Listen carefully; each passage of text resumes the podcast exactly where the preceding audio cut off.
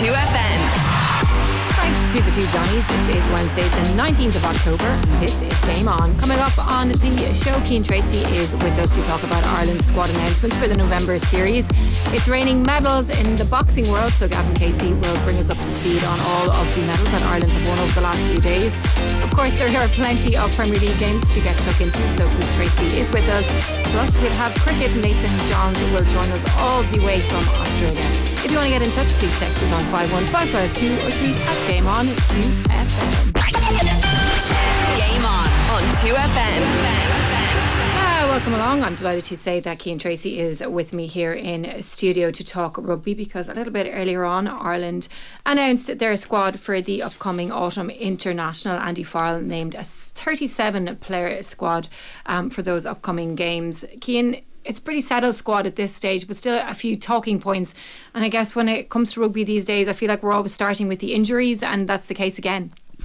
Yeah, it's whenever an Ireland squad gets announced, Marie, it's people are looking at who's not there rather than who who, who is in there. So yeah, there's a there's a couple of guys ruled out through injury for sure.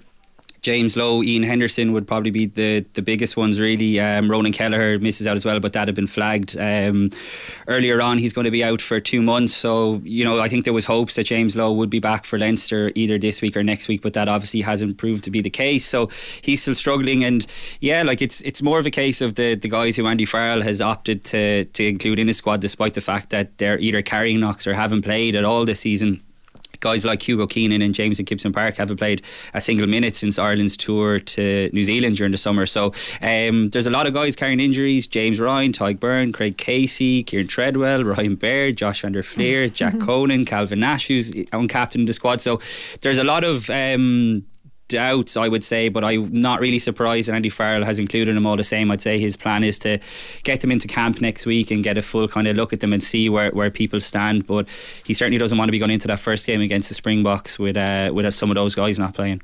Yeah, and especially given the fact that it is the Springboks and you know, we've got all these injuries going into it. Who knows what we'll have at the other side as well. Mm, that's the thing. And also, like, you have to look at there's two more rounds of the URC to come th- in the next two weeks before that game. Now, the Ireland players are only going to play this weekend. Now, maybe Hugo Keenan and Jamison Gibson Park might be released to play for Leinster ne- next week if they're not involved this weekend. So that'll be interesting to see. But you'd imagine there could definitely be casualties on the back of uh, Munster and Leinster full blooded derby at the Aviva Stadium. So Andy Farrell will certainly be hoping that's not the case. In terms of guys that are in, I mean, it's brilliant to see Jacob Stockdale back mm-hmm. in. He's another guy who is carrying an injury and was probably a bit of surprise that, that he was included purely for the fact that people thought he was out for a while it's been a bit, little bit hard to get information to to see where he was at, but it's it's brilliant to see him back in, and he could be if he's fit, he could be really really important. He's become a bit of the I would say the forgotten man of Irish rugby, and you think back to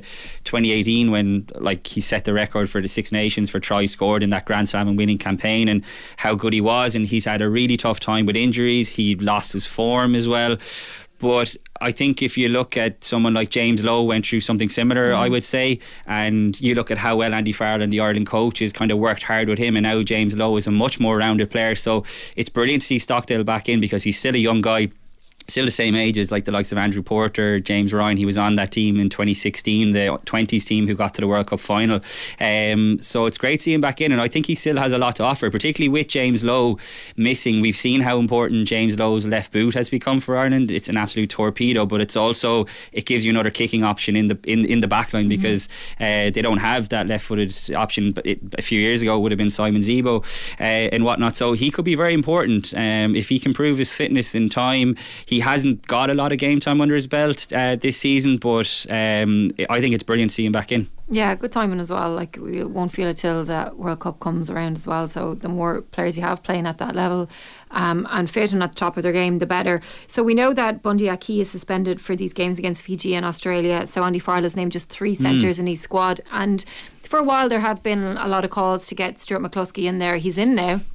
Yeah, he's he's in there fully on merit. Even if Bundee Aki had been available, I think Stuart McCloskey would have been would have been fully deserving. And it's going to be a big opportunity. I think you know all things being equal, it's going to be Robbie Henshaw and Garry Ringrose starting against the Springboks. But you look at that Fiji game and maybe even the Australia game, and if, if Stuart McCloskey gets a chance, I think he's got to take it. We've seen we've seen his form for Ulster has been outstanding, but in I, I know he's only had limited opportunities for Ireland, but even on in the summer tour, he played in the second Maori game. He got called up as a late replacement, and he did he did well he did okay but I wouldn't say he kind of pulled up any trees and kind of you know said I, I have to be starting. So there's massive fanfare behind him. It, like a couple of years ago it was John Cooney and now it seems to be Stuart McCloskey. So if he gets a chance he really needs to take his his Ulster form um, into the Ireland setup because he's been a key reason why Ulster have been so good over the last couple of years. Their attack has moved on to another dimension and I'm a bit surprised that Andy Farrell only uh, picked three centres. If I'm if I'm being honest, uh,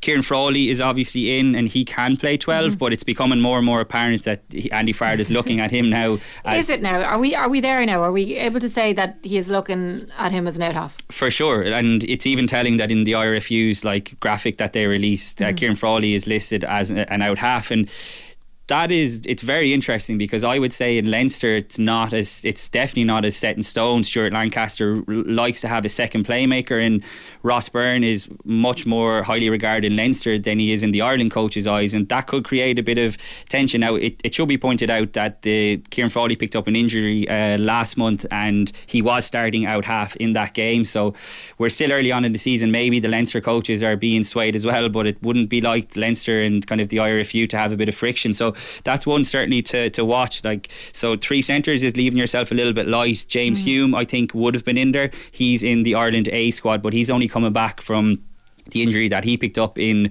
New Zealand as well. So um, I would say it's quite flexible. Like if James Hume ends up starting in that A game, you know, he could definitely come into the senior squad because one injury to Robbie Henshaw, Stuart McCloskey, and Garry Ringrose, and Ireland look pretty light there. So we're one injury away from a centre crisis. well, yeah, like the, of all positions, the centre seems to be one that throws up a lot of issues. Even in, I think I'm right in saying in 2018 it was an absolute disaster. Robbie Henshaw and Garry Ringrose both picked up injuries, mm-hmm. and Bundee Aki I think was the only player, to, only centre to play to start in every game, and he's a big loss. Like that red card. Um, that he picked up for Connacht was very, very costly. He deserved the, the ban that he got. I don't think he can have many complaints despite his protestations at the at the at the time. But it's been very, very costly, and at a time when you know, I know it's still so far away to the World Cup, but it's really coming into focus now. And these games are massively important, particularly that South Africa game. Um, you kind of touched on it there. It, it's almost a pity that that isn't at the back end of the month because I still think there's question marks over Ireland when they go up against a really physical pack, and there is no better test than going up against South Africa. I think we saw it in the Six Nations. France are a very beefy pack and they caused Ireland, you know, problems. It was the only game that Ireland obviously lost this year in terms of the, the senior team. So um, there's a lot to be gained from that. They're going to be playing South Africa in the World Cup pool stages, obviously as well, and if they were able to build on, you know, a series win in New Zealand by beating the world champions in Dublin, I think it would be massive for confidence. People would probably lose a run of themselves. I was going to say, yeah. she might as well throw in um, beating England then in that warm up game that was announced. Yeah, well. yeah. Well, sure that, then the World Cup is just going to come back to Ireland. That World Cup warm up game didn't go as well the last exactly. time, did it? So um, when England absolutely hammered Ireland, then it really kind of set the tone mm-hmm. for what was to come in Japan. But uh, it's great though. It's great to be able to play South Africa, and you know, I, I just listed out the kind of the injury that Andy Farrell has I just hope that by the time that game comes around, that it's two full teams, and I, I mean that from a South Africa point of view as well. It would be amazing mm. to, to to pit Ireland up against the world champs. Like I said, a, a, kind of team that they've struggled with. So you really hope that it's not going to be a patched up team by the time it comes around in just under three weeks now. Wow, yeah, it's going to come around so quickly. So you you touched as well on the Ireland days playing against New Zealand in the RDS and. Uh, New Zealand have named um, a really exciting squad mm. for that as well. So, what way are the coaches going to be looking at this?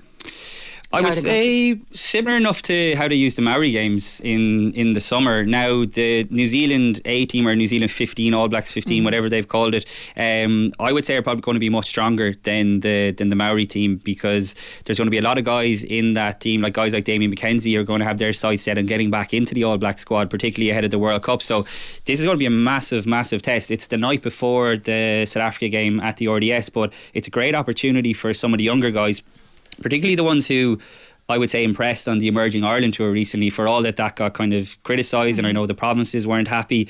You even saw like the likes of Jack Crowley and Tom Ahern come back from Munster last week and the confidence that they played with on the back of being in you know I know it wasn't the full Ireland setup but they were working with all the Ireland coaches except apart from Andy Farrell. So uh, yeah like they've named a, a 12 a 12 man squad for the Ireland day which obviously isn't enough to even fill a team. But my understanding is it will be supplemented by players who aren't going to be in the matchday squad for that South Africa game. And I wouldn't be surprised if they call up another couple of guys um, maybe younger guys in the next couple of weeks uh, if they impress in the URC. So um, it's an exciting squad like Tom Ahern, Jack Crowley are in it. Like I said, I think they would have been even pushing hard to get into that that Ireland squad, particularly if Ireland had seen Ciarán Frawley as a centre. I think Jack Crowley is really knocking on the door now and is probably overtaken Harry Byrne, who just who just can't stay fit at all. So uh, no Nathan Doak, I think was a bit mm-hmm. of a surprise. Caolan Blade is in there. Um, really surprised with that actually. Even in terms of the the the Ireland senior squad in terms of omissions there wasn't too many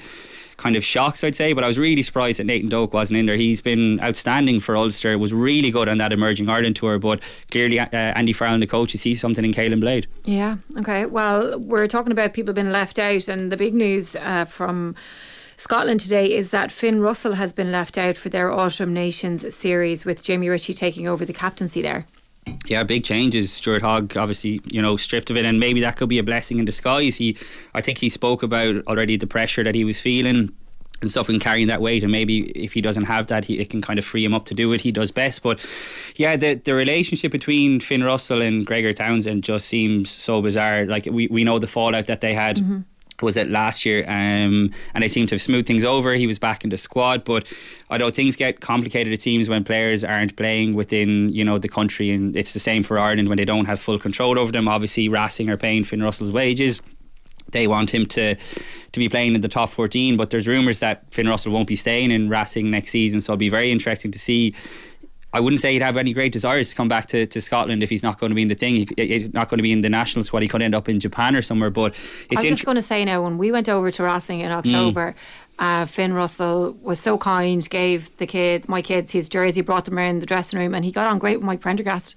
He did. Mike Prendergast uh, always spoke very, very highly of so him. So what I'm trying to say is maybe he'll end up in Munster. Yeah, well, yeah, well, that's I've, I've just been bigging up Jack Crowley. You know, you want now you want him to sign Finn Russell, but it's it's interesting. I would like they've moved Blair Kinghorn from full back to out half, and personally, from what I've seen, I don't really get that. Even Adam Hastings mm. is playing over in Gloucester, and I don't think he's in the squad either. And he, he I actually caught a bit of the Gloucester game against Bristol last weekend, and he looked pretty good. So.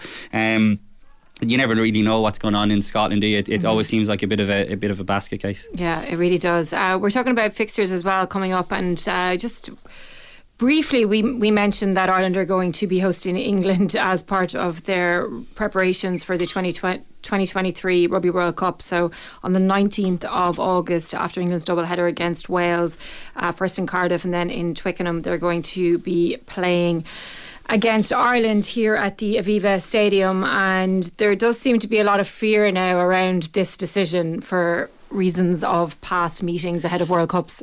Yeah, well, like I mean, yeah, they'd be scarred by it because it was just so brutal the last time. But it was in Twickenham, and yeah, like I said earlier, it did really set the tone for what was to come. But I think Ireland are in a different place. You know, Andy Farrell was part of that coaching staff, mm-hmm. and Ireland were coming into that. Um, if I'm not mistaken, into that hammering they got off England on the back of an intense uh, training camp in Portugal, and they touched down like the day before. So there were a lot of kind of weird things going on around it. Obviously, it was no excuse to lose by that much, but yeah, the the World Cup, like I said, is really shaping up now. When you look at November, and I believe that Ireland are going to be taking on Italy, I think, um, in a warm up game as well, and possibly Samoa in France uh, as well. So, you know, they played Italy, I think, in the last the last warm up games as well because Joey Carbery, I think, got injured and did his ankle in that game. And, you know, you're not kind of sure how much you're going to learn. The idea of the warm up games is you want to play the type of teams that you're going to be playing at the World Cup, but it's very hard to get someone like the Springboks. So that's why I think the November game is really important for them. I know um, when it comes to breaking stories, you're always really good at it, Keenan. I'm such an admirer of uh, of yours when it I'll comes to, to, the, to the, journalism. but uh, it was uh, confirmed today that Leinster Rugby are going to play against Chile on the 18th of November, a story that you had weeks ago. Um, but an interesting one. It is, yeah. Um, Chile have just qualified for the World Cup in the first, for the first time in their history, so there'll obviously be a good buzz uh, around that. Like Leinster will be decimated in terms of the Ireland A and the Ireland squad, but like you look at the depth, we speak about it so much that Leinster have, and it'll be a brilliant opportunity to test themselves against international opposition. I think it's on a Friday at 2 p.m. in Energia Park in Donnybrook. I think mm-hmm. it's going to be free in as well. Oh, Naturally, it's an early kickoff, so it'll be it'll be tough for people to get there with work and school and that. But like absolutely, if you can get to see Leinster playing against an international team. It doesn't happen that often. And like I said, Chile are going to be at the World Cup, so if you can get in for free, why not? Absolutely. And just to finally, before we finish up, uh, we did as well briefly mention that big game coming up between uh, Munster and Leinster. Thoughts on it? Uh, yeah, I, like uh, Munster were so so improved in everything that they did last week, but I don't think supporters or the coaches will be getting ahead of themselves at all, particularly with what's coming this weekend. I think if you know Craig Casey's injured and Tadhg Beirne in particular, if he's not going to play, and your sense would probably be that if he's in the Ireland squad, he might be wrapped in cotton wool, mm-hmm. particularly for that for that South Africa game. So uh, it'll be very tough. It'll be very very tough for Munster, but uh, they have to fire a shot. That every time they've gone up to Dublin over the last few years, they've found it really really tough and. I would like to see them kind of sticking with tr- trust in the the young players. I think supporters can definitely get behind that. It was one of maybe the flaws of the the previous year that younger guys weren't trusted enough. So uh, I think it'll be tough for them. But as long as they fire a shot and I think and trust the youth, I think supporters will be happy to see them moving in a positive direction. Yeah, keep making progress. Cian Tracy, as always, thank you so much for coming in. We're going to take a very quick break, but stay with us. We'll be talking about Ireland's medals at the European Boxing Championships next. Game on on 2FM. Now, welcome back. It is 21 minutes past six. I'm Marie Crowe. This is Game On, and we are turning our attention to boxing now. I'm delighted to say that Gavin Casey of the 42 joins me on the line. Gavin, I, Gavin, I said at the start of the show that it is raining medals for our women's boxers at the European Championships in Montenegro. Let's start with Kellie Harrington because she is, of course, our Olympic champion. She had a tough test, but she came through it. Yeah, it was really tough against England's Shauna Whitnell, who was probably going to prove a challenge if Kellie keeps going the way she's going towards um, Olympic defence. And there really wasn't a great deal to split them in the first couple of rounds. Really. Kellie traditionally does warm in tournaments and sort of gets better as they progress. And it's funny, like almost the fight itself was a microcosm of that trend in the sense that mm-hmm. even though she had it all but wrapped up on the scorecards, she finished the third round especially convincingly, won it on all five judges' cards and it was just a really good victory. I think for a long time uh, earlier in Kellie's career, there were probably ways of getting at her if you were a real physical aggressor, come forward type of fighter. But Kellie now is physically uh, extremely strong, has, has really strong upper body strength, and is able to fend off that type of challenger. I think if she is going to be beaten at some point in the next couple of years, it will be by a boxer. And Shauna Whitnell, this English fighter, was, pretty close, but just not close enough. Kellie, that extra two, three percent that put Kellie over the top at lightweight was enough for her to progress to the semi-finals. And this is the missing medal, if you like, in Kellie's trophy cabinet. She's won Olympic gold, she's won World Championship gold. Only injury thwarted her efforts to win European gold in 2019. Mm-hmm. She had to withdraw from the European Games final and, and took silver. So this is for the Grand Slam of sorts of major gold medals in boxing. With women's boxing, like we're obviously looking at Katie Taylor, and she is coming to the latter stages of her career, but still performing at an unbelievable level. Does age become a factor earlier on, or you know, is it kind of is it okay for women or easier for women to, to go that little bit later in their careers in boxing? I think honestly it does come down to the individual the same way it does in male boxing. And I think with somebody like Kellie Harrington especially, I've known her to prepare extremely meticulously uh, for many years. Like she treats her body like a temple. She takes the training extremely seriously. We call this amateur boxing in that it's an Olympic sport mm. and they're not paid to do it, but it's not amateur at all. Um, you often hear people being concerned that professionals were allowed to compete in the last two Olympics, and it's like, oh, you're putting in professionals and amateurs. But sure, the amateurs beat the crap out of a lot of those professionals, pardon the uh, expression, the sense that these amateur boxers are, are training as full-time professionals. And with somebody like Harrington, she will get the absolute most out of her athleticism, yeah. out of her reflexes, etc., for as long as she continues to prepare that way. And of course, overnight you can grow old in the ring. We've seen that happen before, but doesn't look like that's going to be the case for Harrington over the next couple of years. Fingers crossed, anyway. Yeah, because those Olympics will come around uh, very quickly as well. So Caitlin Fryers is also added to the medal hall in Montenegro. Um, Belfast light flyweight, and she won a split decision in Montenegro. Yeah, to be honest, she was pretty dominant over her Bulgarian opponent, and she sort of cruised to the finish line in that final round. That was Ireland's fifth medal. Kellie's was their sixth, and just to put that into a little bit of context for people, like I do feel it's important sometimes because of the success that the bosses tend to bring us, not only every four years, but at these major championships mm-hmm. throughout the uh, Olympic cycles. Like it needs to be almost accentuated how extraordinary this is. So just add a little bit of layer of uh, context to it. Their previous best tally at the European Championships was in 2019. They took home three medals. They've literally doubled that tally at these European Championships in Montenegro. It's the most any Irish team, male or female, have won uh, a major championship, excluding Northern Ireland at the Commonwealth Games. So I'm talking about European, World, Olympics. For any team to come home with six medals, all of the colours of which, by the way, are yet to be determined, obviously, and that those boxes have just won quarterfinals and there are hope there are semi-finals and hopefully finals to come, is uh, one of the great achievements in Irish boxing in recent years. It's just the fact that maybe there have been so many of them. Sometimes it can get lost a little bit.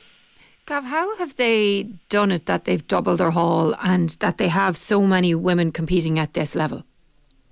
I think it actually just comes down to, uh, firstly, there being a little bit of a pathway laid by Katie Taylor, predominantly, of course, and, and maybe the fact that her success in 2012 was such a, an iconic national moment in time, not just a, a, sort of a sporting achievement. I'm sure it did inspire a generation. That can almost be a cliche to a degree, but I'm pretty, you know, pretty sure something like that would have.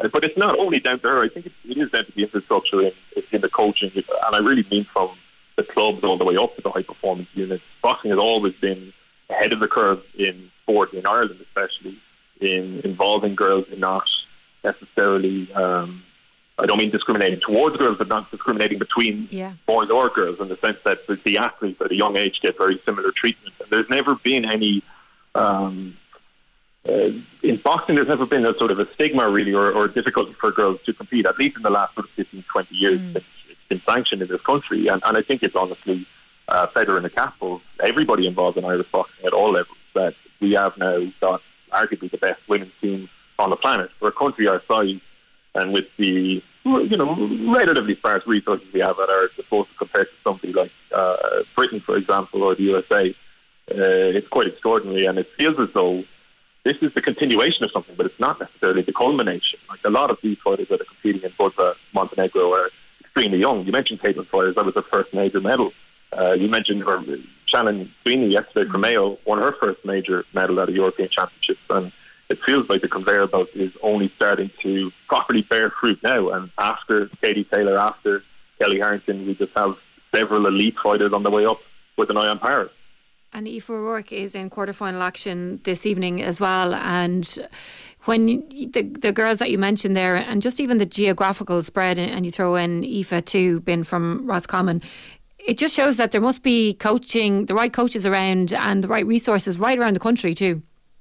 Yeah, hundred percent. And look, a lot of the ideological disputes within the IABA that I've been speaking about on your show mm. previously, and, and some of those divides in Irish boxing almost come down to that as well, in the sense that maybe some of those coaches, trainers at a grassroots level at clubs in all four cor- corners of the country uh, maybe feel a little bit underappreciated, or, or maybe that their contributions aren't valued to the extent that they should be. Uh, and that there's a little bit of a separation between them, say, and the high performance unit, which is ring fencing, and the final decisions on team selections and, and some which will uh, fall upon the people involved in Abbottstown. But I think Irish boxing fans um, and anybody who really consumes the sport or follows it understands the role that all of these coaches play in in Ulster, in, in, in all four provinces. Exactly as you say, the spread of the team. Uh, even to have two girls from the west in, in Shannon and Aoife O'Rourke, who's literally in the ring right now, uh, two from Belfast in quarterfinals, Carly McNaul, Michaela Walsh. You could go on, and yeah. it is uh, an all Ireland sport, and women all over the country are really thriving in it. Yeah, it's great because clearly they're getting um, equality of opportunity, which is all you can ask for, really. I, it was a tough day for Kaci Rock, daughter of former Irish professional champion Jim. Yeah, tough one. Uh, to be fair, she had lost to that opponent a couple of times already this year, and um, she, listen, it's just one of those ones where she'll come again. It was a convincing unanimous decision to defeat, but it's only one of two quarterfinal defeats. Yeah, Aoife O'Rourke, I'm, I'm literally watching her as I'm speaking to you, so I'm hoping that she can pick up a seventh medal sometime just after this call. But yeah, Kaci will come again, the same as Carly McNaul, who had a brilliant Commonwealth Yeah. Games only a couple of months ago. Um, but to have eight athletes in quarterfinals at a major championships, and for six of them so far to have won those quarterfinals is uh, exceptional. And I'm pretty sure even Carly and Kaci will be roaring on the rest of their teammates. That there is a really strong camaraderie within this group, I think, as well. And you often see that or hear it probably more likely when you're watching a stream and you- can hear some familiar voices cheering on their team. So, um, all in all, it's, it's positive. I interviewed Jim out at the airport after the girls and, and women came back from the World Championships, and he made the point in the interview that he never thought he would see a day like that when you've got this whole team of Irish uh, women heading to World or European Championships to box for Ireland. So um, I can imagine what it's been like for him just to have been part of it and to see it completely evolve to a situation where he has a, a daughter on that stage. Yeah, I'd say that's an, an absolutely unbelievable feeling for, uh, you know, especially for, for your daughter to pick up where you left off, so to speak. Mm-hmm. Yeah. I know, like Jim obviously made his name as a professional boxing Yeah. boxer more so, but we've maybe seen it more typically where a, a son might follow in, Yeah. follow in his father's footsteps into the ring. But for Kaci Rock to be operating at such a high level, you know, regardless of the defeat today, uh, for her to even be a fraction of the fighter her father was, and she's more than that. You know, it, it's quite the story, and yeah, it's, it's really interesting that Jim would have had that interpretation of women's boxing. I think even honestly going back even to 2012, where Katie Taylor brought say women's boxing into the mainstream sporting conversation in Ireland, it would have been difficult to envisage a week like the one that this Irish team is having. And when you think about it, okay, that feels like a long time ago, and Katie Taylor, as you've mentioned, has gone on to achieve so many other things now in the professional ring, but it's only been 10 years. Like, imagine what another 10 might do for uh, women's boxing in this country. And the thing is, in the past, where Katie Taylor and, and say Deirdre Gogarty before her in the professional ring uh, blazed the trail for probably a smaller number of young female athletes to take up a pair of gloves and, and try to follow in their footsteps. Now you've got, we're literally talking about six medalists at European Championships. We're talking about two world champions in Amy Broadhurst and Lisa O'Rourke, who isn't even competing this week, by the way, because of injury. And in her place, you have Christina Desmond, who probably felt um, harshly overlooked in recent times, who has guaranteed herself a medal. So a world champion misses out, and, and Christina Desmond from Cork comes in and wins a second European medal, actually, because she won one in 2016. So there's depth now, and there are um, a multitude of fighters that the next generation can look up to, try to replicate, and try even to surpass. Gav, I'm waiting for the time, and it's going to come very quickly when we're talking about the sons and daughters of women that we know of, famous sportswomen from the last decade or, or so, and that have played in All Ireland finals on the telly and played in um, soccer internationals and went over and, and played in Women's Super League or whatever for their kids to come along because it's so it's such a it's a rare enough thing. Now we do we do get it sometimes, but I think it's going to become a real normal thing now where because there's so much more of a spotlight on women in sport that. Um, It'll be the, the children of the women that we'll be talking about, and I'm really looking forward to that. But before I let you go, Gav, Katie Taylor is fighting in a week and a half. Yes, she is. She's uh, I'm going, by the way, again. Are you? Oh yeah, yeah. Like I mean, I'm a I'm a dedicated fan now. I've travelled the world to watch her. It's only over in Wembley. Like, what else would I be doing? Well, I'm not going to lie to you. I'm actually not going to make this one because it's Cork Jazz weekend, and I just decided I have to put myself Gav. first for one. I know, I know. you were I'll off. be You were shocked. off the uh, the. You're out of the fan club now.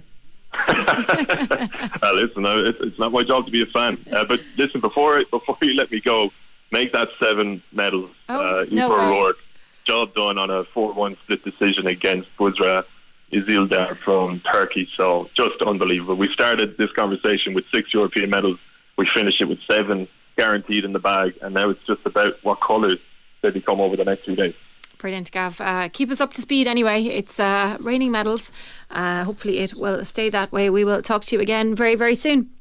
Thanks, Anne Marie. Now it's time to uh, talk football. I'm delighted to say that Keith Treacy is with me in studio. Keith, how are you? I'm very well, Marie. How are you? Good. I'm going to start with a little bit of news, a bit of good news um, for Evan Ferguson, who celebrated his 18th birthday by signing a new three and a half year deal at Brighton and Hove Albion.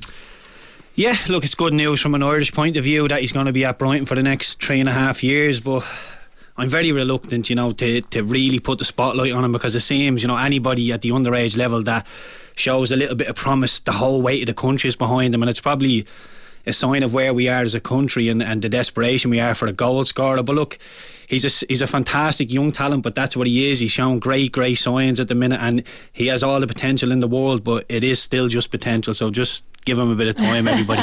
I know we, we, we don't we don't do things that way now. We like to pile all the pressure on and then see what happens. Look, I guess when we're we're talk, looking ahead to Ireland friendlies that are coming up, uh, and we would like to see Troy Parrott, and then there you go. I mean, we we've done this before, where um, we were even talking about Troy Parrott potentially standing in for Harry Kane at some stage in Spurs, you know, and we can see where things go and how um, how tricky it is and difficult to to make that breakthrough. But um, with Evan, you would hope that injury, he'll stay injury free because he does seem to have the raw materials that you need anyway. Yeah, he definitely does. You know, looking from from the outside in, I, I spoke to a lot of people about him uh, in and around the sports scene. I know Pat Fenlon has dealt with him an awful lot in his uh, in his career, and he speaks really, really highly of him. And Pat is quite a hard man to to impress. So Pat has a really high uh, high opinion of Evan as a person, not just a footballer.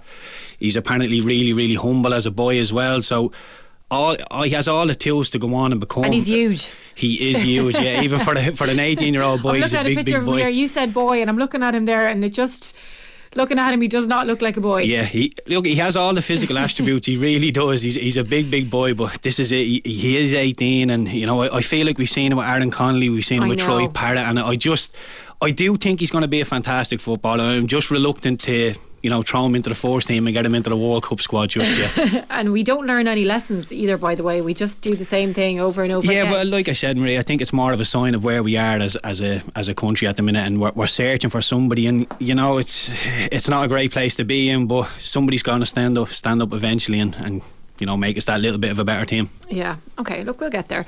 And we'll be talking about it again in the future. Let's uh, talk about the Premier League, though, because it is a huge night for the Premier League. Loads of massive games on it. We're going to cross over to um, some of our reporters in a few minutes. We have. Um, we have someone at Liverpool, West Ham, and the big one as well, Man United and Spurs. So uh, let's start with Chelsea and uh, Brentford. Uh, Chelsea are starting to get a few injuries, but still they seem like they're impressive. Yeah, they are impressive. I really like what Graham Potter's done with them since he came in. Uh, they're sitting in fourth at the minute. They've got a game in hand over third place as well. And really impressive in the last five games. It's five wins on the bounce in all competitions. Scored 12 goals, but even more impressive than that, they've only conceded one goal and, and kept four clean sheets. So, yeah, although Chelsea are clicking as a, as an attacking as an attacking force defensively, they're they're going under the radar as well. Has been really really solid. So it is starting to click. And I thought Graham Potter might have took a little bit longer given the amount of egos that's in the Chelsea dressing room, but he's taken to a to an elite club like a duck to water. Yeah, and there was a time as well where you would think Brentford would pose more of a challenge, but it doesn't feel like it's the case now. Uh, well, they, they do have a, you know, Ivan Toney scored six goals in his last uh, five Premier League games, so they do have a threat, Brentford, and they, they have this knack of just turning over big clubs in London, especially London clubs coming to them as well. They love a London derby, so it won't be easy for Chelsea by any means, but I just expect them, with the firepower they have and being so defensively resilient, I expect them to get over the line on that one. Uh, Keith Treacy was in here a little bit earlier on, and he had been over at Old Trafford watching Newcastle and Manchester United on Sunday, and he really enjoyed the experience, but said it was an absolutely terrible game. Uh, Newcastle Everton tonight, you'd expect it to be a little bit better. Yeah, I think it will. I think uh, I think Everton will go there and, for want of a better phrase, try and park the bus. I know Lampard will try and try and hit them on the counter attack, but Newcastle are a totally totally different team to the to the ones we've seen over the years. They've got so much attacking talent with Bruno Guimarães in the middle. I know Isak, the 60 million signing, is injured and out till after the World Cup, but it really hasn't dented them whatsoever. And you know, everybody's talking about the amount of uh, attacking talent that Newcastle have, but they're boasting the best uh, Mm. defensive Premier League record as well at the minute. So Eddie Howe's doing a, doing a really good job there, and if they could start turning the draws into wins, they could be real contenders for the race in, into Europe. Yeah, they are starting to turn into one of those teams that are difficult to break it down at the back, and then what you get is not great football or not as entertaining as you'd like to see from a team that there eventually will be a lot of expectation on.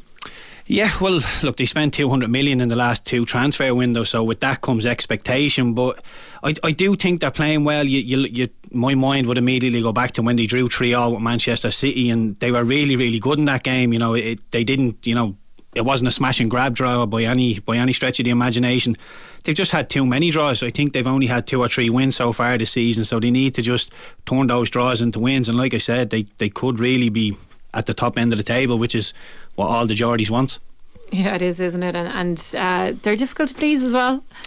They are, they are. They, I, I've played there before, and that, that would be the first thing that every manager says. You know, use the crowd against them, keep them quiet, get them on the edge of their seats, and just kill the game. And it, it can become a really horrible place to play if you're if you're a home uh, a home player as well.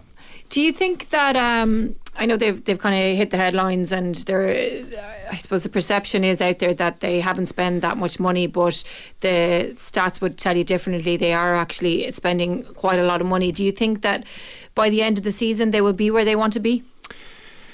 It's it's very very difficult because although Newcastle have improved an awful awful lot, so has an awful lot of teams in the Premier League. I didn't think Arsenal would be as strong as they are. To be honest with you, I knew Zinchenko and Gabriel Jesus were going to be outstanding signings.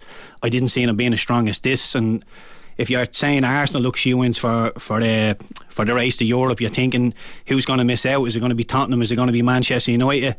So for Newcastle to, to push their way in, they're going to have to push an elite club out, which is you know which makes us all the more entertaining for us.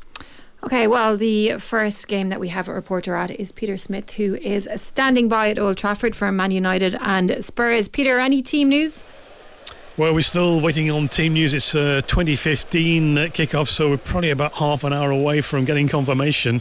Seems to be a feeling that Christian Eriksen might be back in contention for United, having missed Sunday's game with illness. Scott McTominay is free from suspension, so don't be surprised to see his name on the team sheet. But the question that we ask at every Manchester United game is. Will Ronaldo be in the uh, starting lineup? He was a starter on Sunday in that goalless draw against Newcastle. Didn't play the full 90 minutes, of course. Will he, won't he? Well, that's something to keep an eye on. For Spurs, we know that they're going to be without Richarlison. He sustained a calf injury in that game against Everton last weekend. But a big night for Tottenham Hotspur. If they are to be really considered as Premier League title contenders, they need to reverse a current trend. Their uh, manager Antonio Conte has lost his last three games here as a manager. Well, he's only three games. He's lost each and every one of them. And Spurs have suffered a club record high of 38 Premier League losses to Manchester United. That has to be addressed if they are to be serious title contenders this season. Thank you so much, Peter. Uh, just listening to him there talking about Ronaldo, uh, Keith, it does feel like we are having that conversation over and over again, and no one has come up with the right answer because uh, at the weekend there, there were moments where he was brilliant, but at the same time, he would frustrate you with his attitude. Would you put him on? For me, yeah, I would. I think Ronaldo's at the, the stage of his career now where it's horses for courses, and the first thing I think of when I think of Ronaldo and you think of Tottenham is the hat trick he scored in Old Trafford last season. So for me, I would play him. You know, would I necessarily play him in every big game that Manchester United have this season? No. You know, I, I think that's a conversation that has to happen between Ten Hag and Ronaldo that you're going to be used sparingly this season. We still think you're an outstanding player. We still want you to score 20 goals this season, but you're going to be restricted in what you do. But that, you know, what Manchester United need, they need a Rashford to catch fire so they can tell Ronaldo you're on the bench because he scored in so many goals. And nobody's really taking the bull by the horns to take it away from Ronaldo. So while United are still a bit flaky in front of goal, you know, Ronaldo's always going to get chances. Matt Doherty has been in the headlines quite a bit over the last few weeks because his relationship with Antonio Conte has been of interest. Conte made some comments about Doherty. Um, they were probably taken out of uh, context a little bit because he was, or lost in translation, I should say, a little bit. Um, he suggested that if he was picking a team that he wanted to win, that he wouldn't put Doherty in it. However, since then, uh, Doherty has started to get his place and seems to have reacted really well to what the public perceived as criticism. And you could even see um, over the weekend that Conte and Doherty seemed to be getting on really well. They even had a little bit of a hug, so maybe it was the little bit of a kick that Doherty needed.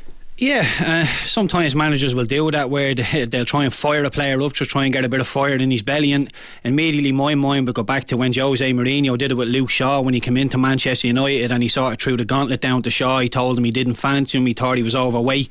And we've seen how Luke Shaw reacted. It was absolutely mm-hmm. excellent. So if Matt can, can react in the way that Luke did and look, I, I don't think Conte would be as harsh just to come out in into the press and say I don't fancy him as a player and you know be be telling Matt different things to his face. I think we all know that Matt needs to defend defend an awful lot better going forward. Is his is his main weapon. We know that. But defensively, he can be questioned a lot. And when you have an Italian manager, that's always going to be the number one thing that he looks at because we, we know the Italians love to be defensively rigid. They play five at the back, and if you're if you're defensively wanting, it's never going to be a match made in heaven with, with Conte.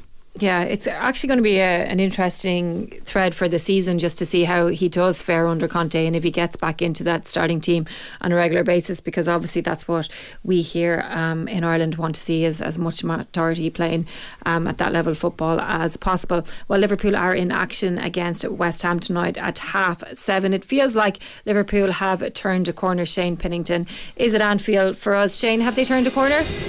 Well, after the euphoria of being the champions here on Sunday, Liverpool did answer some of their critics, but Jurgen Klopp will want his side to build on that performance here tonight, won't they? As they look to sustain some momentum that's seen just one defeat now in five matches. As they look to get their season back on track, trying to stop them tonight, though, is a West Ham side who are only one of two sides to beat Liverpool last season. David Moyes' men have also seen an upturn in fortune since they lost across Stanley Park last month. It's five games unbeaten now for the Hammers as they look to improve a poor away record that's seen just four wins from their last 19 matches. As for the team news then, well, Liverpool boss Jurgen Klopp has made five changes from the side that beat Manchester City here on Sunday. Trent Alexander-Arnold, Kostas Tsimikas, Jordan Henderson, Fabio Carvalho and Darwin Núñez all come in to start. They replace James Milner, Andy Robertson, Fabinho, Diogo Jota and Harvey Elliott. Whilst for West Ham, well, David Moyes makes three changes from the team that drew 1-0 with Southampton on Sunday. Kurt Zouma, Flynn Downes and Pablo Fornals all come in to start. They replace Vladimir Coufal, Lucas Paqueta and Emerson. Okay, thank you uh, so much. Look forward to following that game at uh, Anfield. Shane Pennington there. Do you feel that Liverpool have turned a corner, or is that one of those ones you're up against the champions? Things aren't going well. You're able to raise your game, but can you do it consistently? Yeah, that's exactly what I, I would have been thinking, Marie. You know, you'd expect them to raise it against Man City, their biggest rivals over the last five, six years, whatever it would be, and this this is a tougher game than, than you would have thought it would be for Liverpool because West Ham had a, had a dreadful start to the season. A little bit like Liverpool started to turn it around, really starting to come into it. But I, I have the, the Liverpool starting team in front of me, and all of a sudden there's, there's question marks that just weren't there. When you look at Alexander Arnold, listen, outstanding going forward, but question marks. You know, I, am sure David Moyes will be highlighting him as a defensive mm-hmm. frailty. You look at Tsimikas, the left back, and Jordan Bowen up against him, and then Carvalho was playing on the left wing as well. I just think the left side of Liverpool with Tsimikas Carvalho is a little bit weak, and obviously Alexander Arnold can be got at defensively as well. There's just question marks over this Liverpool team defensively for me, but like you said, you know, Salah looks like he started to turn a corner, played really well against Manchester City. But it all, it all means nothing if they don't get the win today because, you know, they need to be winning at home and already 10 points behind Manchester City. And that's without even mentioning how far behind they are uh, behind Arsenal. It'll be interesting to see how they set up as well because that's been such a focus for the last few weeks since Klopp started to experiment a little bit with his formation. Yeah, well, I like I like the four two three one. I like Núñez up there by himself. I think he's a, he's a brilliant focal point, and it just takes a bit of the emphasis off Salah and Carvalho because look. Uh, I, I hate to keep coming back to it, but I I think it was a huge mistake getting rid of Sadio Mane. You know, it was only 30 million, and I, I know 30 million is a massive amount of money, but we're talking Premier League football here, an, an elite club in Premier League football, and to let somebody go for 30 million when you've got a year left on their contract it, it seems like peanuts to me for an elite club. So I would have liked Liverpool to keep him. I think in hindsight, Liverpool would have liked to keep him. With you know they're leaning a little bit too much on Carvalho and Salah coming in and out of form, and with Jota being injured as well, they just look a little bit thin on the ground every now and then. So look, they still have a strong enough squad, Liverpool, to, to be on the coattails of Manchester City, but the 10 point gap look, looks huge. Yeah, it does. And and look, I think it's going to be a big night just in the context of figuring out where exactly Liverpool are at because it is so hard to tell because we haven't seen that consistency and that performance on Sunday in a way when you compare it to how the season has gone so far just in terms of how they've been conceding so many and so quickly as well. It does feel like it's more likely they're the team from over the last few weeks as the team from Sunday. And West Ham you have that team open in front of us as well. And on paper like they're a pretty good team too. So um, and they're starting to, to click yeah, I, I really like West Ham. I have to say, uh, when Scamacca came in, I, I, have seen him play for Italy a few times, and he, he just he, he's a very good footballer. Don't get me wrong, but I didn't think he would he would link into West Ham as well as he had. When you think of West Ham, you think of Antonio. Antonio's always running the channels, always really physical. Scamacca will be physical, but he doesn't exactly run the channels for you. He's not exactly mobile. He's more of a, a target man into the box, but he's gelled in really well. He, he, he looks like a player. He's hitting the back of the net and Jordan Bowen, uh, he's just missed at West Ham, isn't he? He's absolutely excellent. And with Soucek and Rice, the two holding midfielders, they've just got an excellent spine. West Ham really well drilled, and I think David Moyes. You know, I think they uh, every player on that West Ham team would run through a brick wall from, and that's what managers want. Okay, well, that game gets underway at half past seven. Thank you so much for coming in. As always, Keith, we're going to take a very quick break, but do stay with us, though. We will be talking about Ireland's impressive win over Scotland today in the T20 World Cup. Game on on 2FM. Well, there was delight for the Ireland cricket team today as they earned a six wicket victory over Scotland and reignited their T20 World Cup campaign with a stirring chase down in Hobart. Well, the two heroes today were Curtis Campher and George Dockrell. Let's hear from them. To be honest, we weren't really looking at that. We are just looking at um, different targets for us um, along the way, and then yeah, by the end of it, it kind of just snuck up on us. Um, we had good processes and, and good um, good plans, and that kind of just came off today, and that was kind of the, the story of the day. I must say the crowd played a massive part in, in batting there, um, feeding off them. It was amazing. A lot of uh, the community has come over um, from Irish cricket, and it's been amazing to see them and the way that they've they've actually like lifted us and, and been there for us. It's it's amazing to have all the friends, family, girlfriends, all partners. It's it's really been amazing for us. I think we're trying to play you know a certain way now across across the summer, and, and since Heinrich's come on board, I suppose we're trying to take a little bit of that uh, away from how we play, trying to play you know a similar way, so that you know despite the situation, whether it is pressure or whether it's you know outside of these competitions, you're able to still do the same things.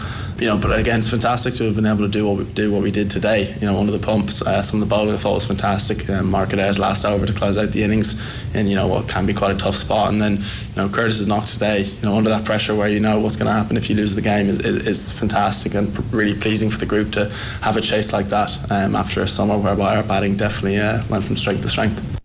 Curtis Campher and George Dockrell there talking after their win against Scotland.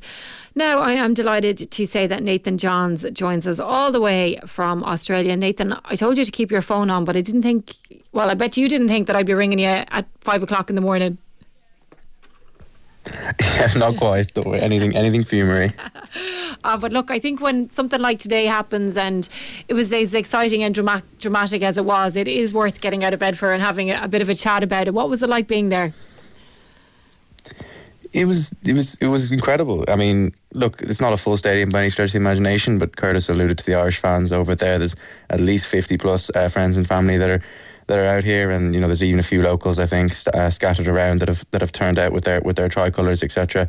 Um, so look, it was it was a fantastic atmosphere, all, all, things considered. Bizarrely, Ireland haven't actually played Scotland in, cricket in, since since 2019, despite the geographical proximity and probably the similar similar skill levels of the two sides. Um, so that's always a big one as well to get one over over a side like that. That's that's so close to home. So, and of course with with qualification and, and World Cup survival hopes on the line um, as has been well documented now. So look, it had it had it had everything.